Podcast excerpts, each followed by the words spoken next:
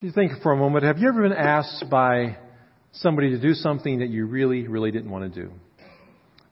Have you ever been asked by a parent, maybe your, your dad, to do something you really, really didn't want to do?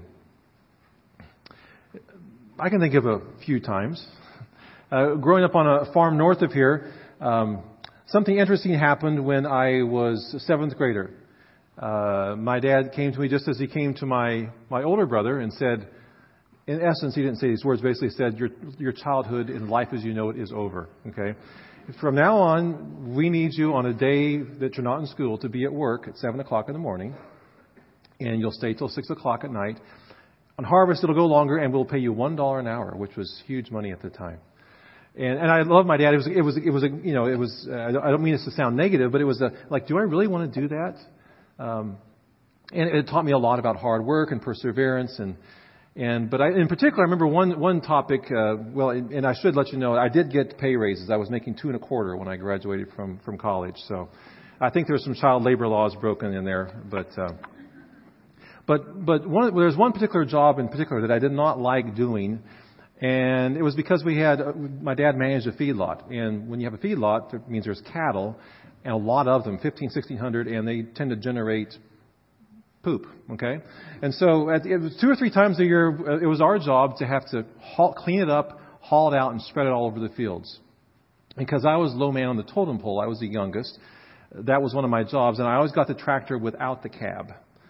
So you'd spend, I mean, you'd spend a, you know, probably a week every two or three months just spreading manure all over these fields, and smell wasn't good. And if it was dry and windy, that was not good at all. So not something that I really enjoyed doing very much. Um, in this passage today, we come to a situation where Jesus is asked to do something by his Father. And something that he's really not excited about doing. He knows he needs to do it, and he ends up doing it, but it's not something that he really wants to do. We find a situation where Jesus is in this garden, the Garden of Gethsemane, and it's the day before he goes to the night before he goes to the cross. And we find this passage where Jesus says, in essence, do I really have to go through with this? I really don't want to drink from this cup. I really don't want to do this. And Jesus finally gets to the place where he says, Not my will, but yours be done. And so today we're going to be looking at this passage and how it applies to us and how do we respond when we find ourselves in a situation where maybe God asks us to do something, to respond a certain way, to avoid something, or to do something, or to be a certain type of person or presence in a situation that we really aren't excited about doing or being in. over the past few weeks, we've been looking uh, uh, through the gospel, working our way through the gospels in the middle of a sermon series called "A Journey to Jerusalem. And we've been following stories about Christ as he makes his way towards the cross and towards the empty tomb, which we'll be celebrating uh, Easter here in a few weeks, as you heard earlier. And, and last week, Stephen did a great job. He took uh, John 13, the passage where Jesus is uh, with the, uh, the disciples in the upper room and he washes their feet. And, and the week before that, Wes uh, had a powerful sermon um, from John 11 about Jesus when he raises Lazarus from the dead. And so today we come to this passage where Jesus uh, is in a circumstance, basically a very pivotal moment in his life, uh, in our lives as well, when he comes to a crossroads and he has a decision to make. Do I do my Father's will, even though it means painful, awful death for me. Uh, it's doing something that I, I don't, uh, something's happening, going to happen to me that I don't deserve. How do I respond? And of course, Jesus knows the implications are huge for himself, but also for his friends, his family, and for human history. So turn with me, if you would, in your Bibles, if you're not still there, to Matthew 26. We're looking at verses 36 through 46. And we're going to be focusing in on this, on this powerful prayer that Jesus offered, where he says, Not my will, but yours be done. So let's set the scene here. In this story, there are 13 characters, but only five of them really are focused on by Matthew. Uh, we begin with the 11 disciples. Remember, Jesus has left the upper room just a little bit earlier. He's gone off to betray Jesus to the Jewish leaders for 40 pieces of silver. And then we come to this passage, verse 36. Then Jesus went with his disciples, the eleven remaining ones, to a place called Gethsemane. And he said to them, Sit here while I go over there and pray. He took Peter and the two sons of Zebedee along with him. So Jesus takes the 11 remaining disciples. He leaves eight of them at the outside edge of the garden. And he takes Peter and the two sons of Zebedee, which would be James and John. He takes them into the, into the garden. Those are kind of his inner circle, the three disciples with whom he was the closest. The 13th character, of course, is God. Uh, God is present in every story of the Bible, sometimes assumed and sometimes seen or heard, but here he is present as Jesus pours out his heart to God the Father. At the beginning of the story, we, we see in verse 37 that Jesus is sorrowful and troubled. In fact, in verse 38 it says, My soul is overwhelmed with sorrow to the point of death. Stay here and keep watch with me. Now, I've got to say, to this point in my life, I've not ever been overwhelmed to the to the to, to sorrow with sorrow to the point of death, but I have experienced enough hardship, and I have been around and walked through enough hardship with people that I know that in the midst of pain and fear and sorrow, the presence of good, close friends that you know and who love you and likewise is, is very important. It's a source of comfort and strength. And so Jesus here, his darkest hour, he wants his, he wants his closest friends with him. And then in verse 39, it says, Jesus falls prostrate on the ground and prays, My Father, if it is possible, may this cup be taken from me, yet not as I will, but as you will. So Jesus is hours away from death on the cross. He's, been, he's just experienced the, the pain of betrayal by a friend. He's just had this intimate Last Supper with his disciples. He knows what's coming. He knows what he's being asked to do, and he kneels before the Father and says, Do I really have to go through with this. Now, prayer at its simplest is what? It's communication, right? Communication with God the Father. And one of the rules of communication um, is that you pay as much, if not more, attention to how something is being said, the tone, than to what is said. For instance, I can say, I'm really sorry, a number of different ways. I can say it sarcastically, uh, with a sarcastic tone or rule. I can say, I'm sorry as a growl, kind of forced, or I can say, I'm really sorry with humility. If we want to break through in our relationship with God the Father and have a deeper relationship with Him, and if prayer is simply communication with God in the context of a relationship with Jesus Christ, then we must pay attention to not only what we pray, but how we pray it, right? I mean, I can pray with resignation. Okay, I give up, God. You're God. Do what you want. It's your, you know, your will, not mine. I can pray with resentment and anger. Um, okay, whatever, God, you're going to do what you want anyway. Just your will be done, not mine. I can pray in fear, cowering before an all powerful God. Your will be done, God. Don't strike me down. Don't smite me. But if we want to see changes in our relationship with God, and we want to see changes in ourselves, and we want to find help in the midst of tough circumstances, then we must be able to pray humbly and obediently, Your will be done. Know, the Greek word used to translate Jesus' prayer here is the word thelema. It's an, it's an active word. It's, a, it's not a passive word. It's not the picture of somebody sitting back, sitting on your hands in resignation, saying, Do what you want, God. It's, it's leaning forward. It's extending your hand, saying, Here I am, God. May your will be done. Take my life. Take me. Do what you will. Use me for your purposes. It's about faith and it's about trust, really. It's saying, God, you know best. You know best for my life. Now, we cannot ask, Your will be done, and then go and do the opposite thing, right? I mean, we've sometimes done that, all of us.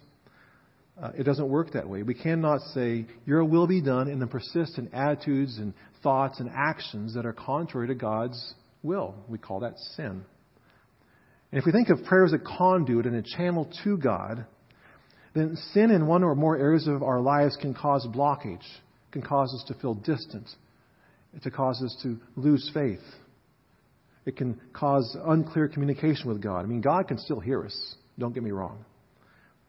But He's not likely to respond unless and until we begin to walk in humility and obedience. When we hang on to sin, God can still hear us, but we aren't likely to hear Him very well, are we? Now, I'm not saying here that we have to be perfect or we have to have our lives all together to, to have God answer our prayers. And if that was the case, if that's the way it worked, then Jesus would be the only person who's ever had an answered prayer. But your will be done is a powerful, effective prayer. And if we want things to happen, then we must endeavor to approach God with the right attitude, which is humility, not presumption, and with the right condition, obedience, faithfulness. So, what happens when we pray, Your will be done?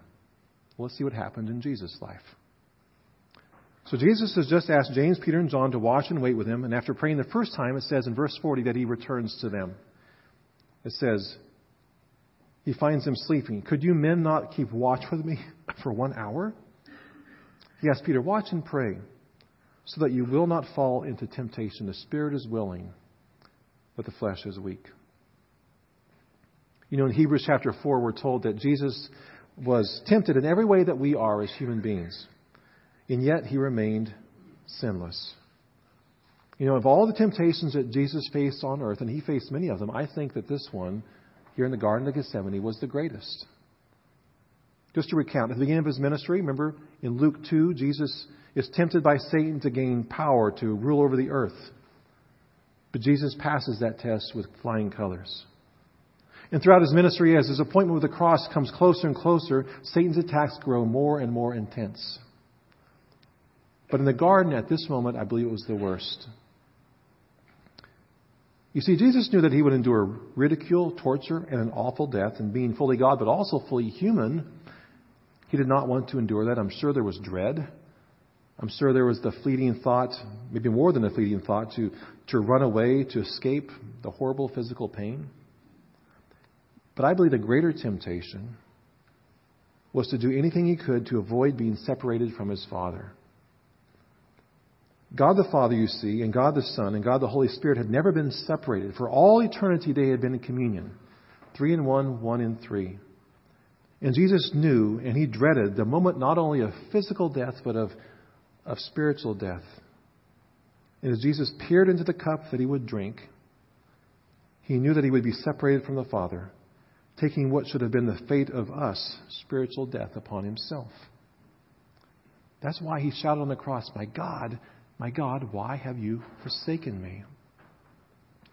And so, at this time of greatest temptation, when God the Father asked him to do something that he desperately did not want to do, he said, he, he, he prays three separate times Not my will, Father, but yours be done.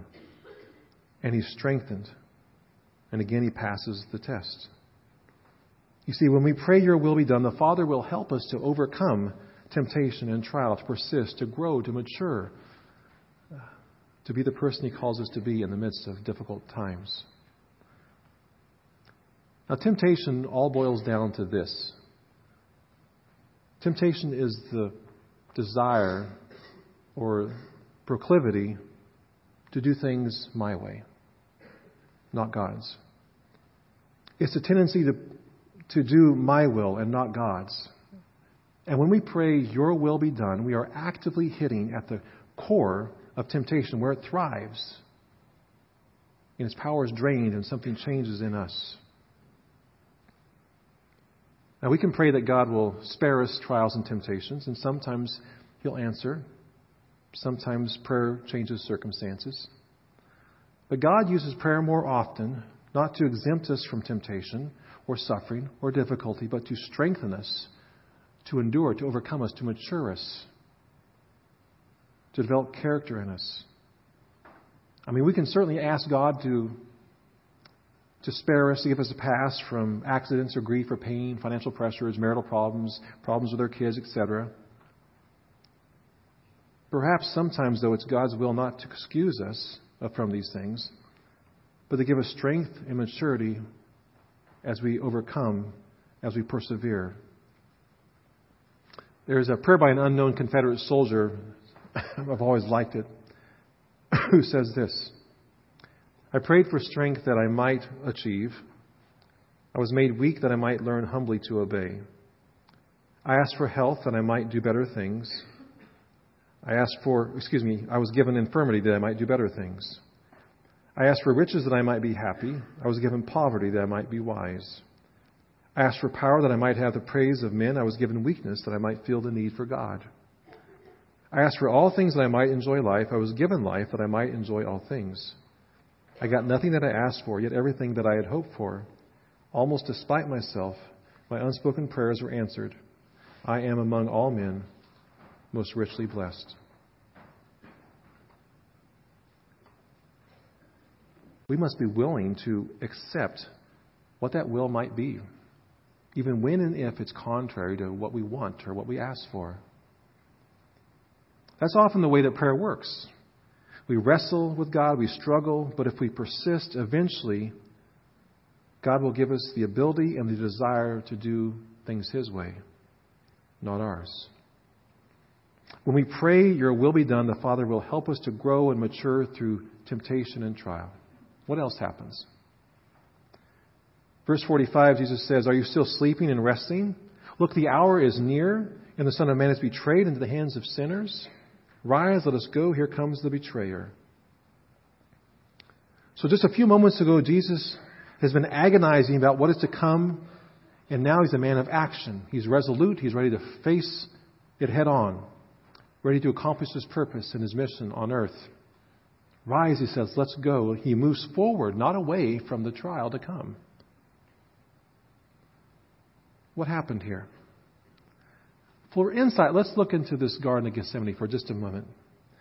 The word Gethsemane means oil press. Uh, the place where Jesus and the disciples were uh, was a garden area uh, in, in the midst of some olive trees, a grove of olive trees on the Mount of Olives just outside of Jerusalem. It was a place uh, of preparation, a place where olives would be picked and harvested and then pressed and oil would be prepared. And it was a place where Jesus and his disciples had been before to pray and to talk and just to be together. And for Jesus on this night, it was a place of preparation for him too. He had to undergo the, the pressure uh, of temptation uh, and, and, and facing what was to come the next day to be ready, to be prepared, to be used by the Father to do the Father's will. It's also interesting in the Bible, and particularly in the Jewish faith, olive oil is used for anointing, for choosing someone, for consecrating someone or something for a special role or purpose. And as we know, Jesus had been chosen and consecrated, set aside, who had willingly uh, accepted this mission, this call um, to come to earth, to give his life, to, to lay down his life on the cross so that all could be saved through faith in him.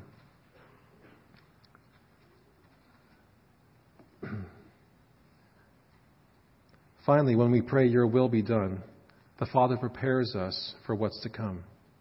His purpose is for us, and we are able to do His will. Now, God only knows what lies in our future, but I do believe He has a plan and a purpose for each one of us.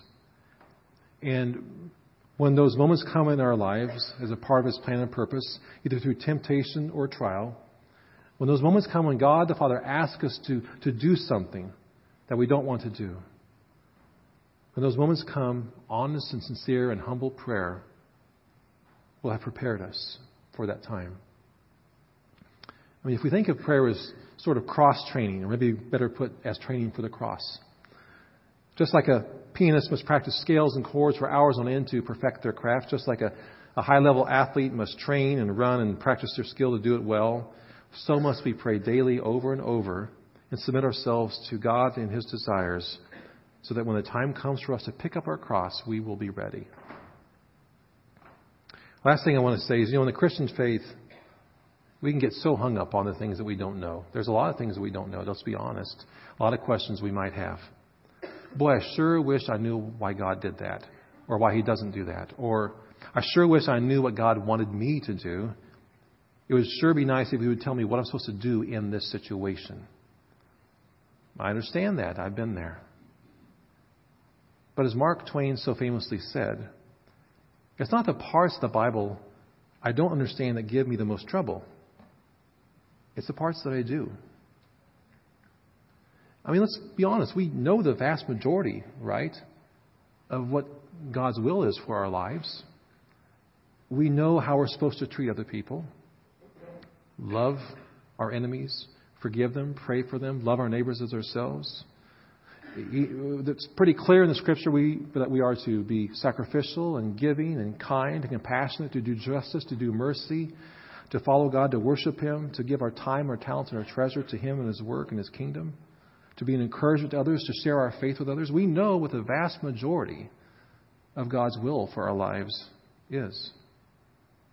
The question is, will we will we do it? Do we mean it when we say, not your will? No, not my will, but yours be done. It comes down to a matter of trust. It comes down to the issue of surrender.